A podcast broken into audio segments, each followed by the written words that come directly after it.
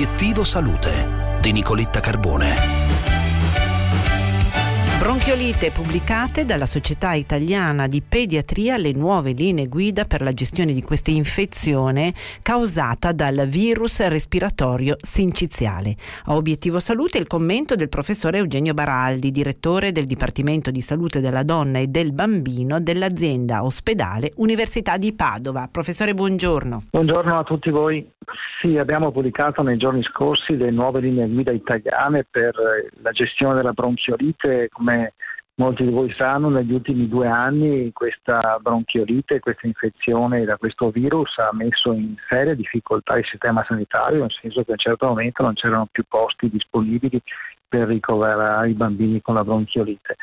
Eh, quindi in queste linee guida vengono date le indicazioni su come trattarle, ma un messaggio anche importante è il fatto che ad esempio non servono gli antibiotici, non serve il cortisone, non servono i broncodilatatori che possono anche dare effetti collaterali. Professore, puntiamo allora sulla prevenzione. Come i genitori possono proteggere il loro bambino dai virus respiratori?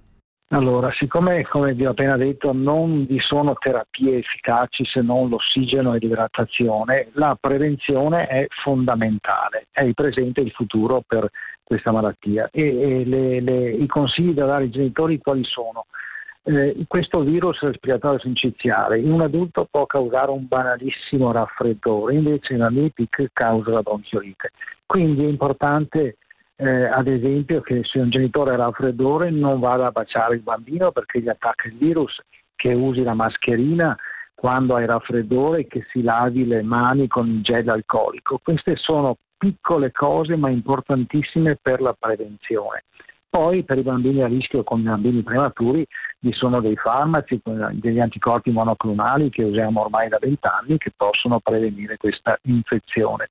Professor Baraldi, come si presenta la bronchiolite? Ma, il, la malattia inizia con, con, un raffreddore, un po' di tosse e se procede arriva eh, nei polmoni può causare difficoltà respiratoria e il genitore se ne può accorgere perché bambino la tosse, ma anche mangia molto meno rispetto al solito. Eh, se un bambino mangia meno del 50% rispetto a quello che ha mangiato nei giorni scorsi, vuol dire che fa fatica a respirare e quindi non mangia. Questo può portare disidratazione ed è una delle cause per cui spesso questi bambini necessitano di ricovero.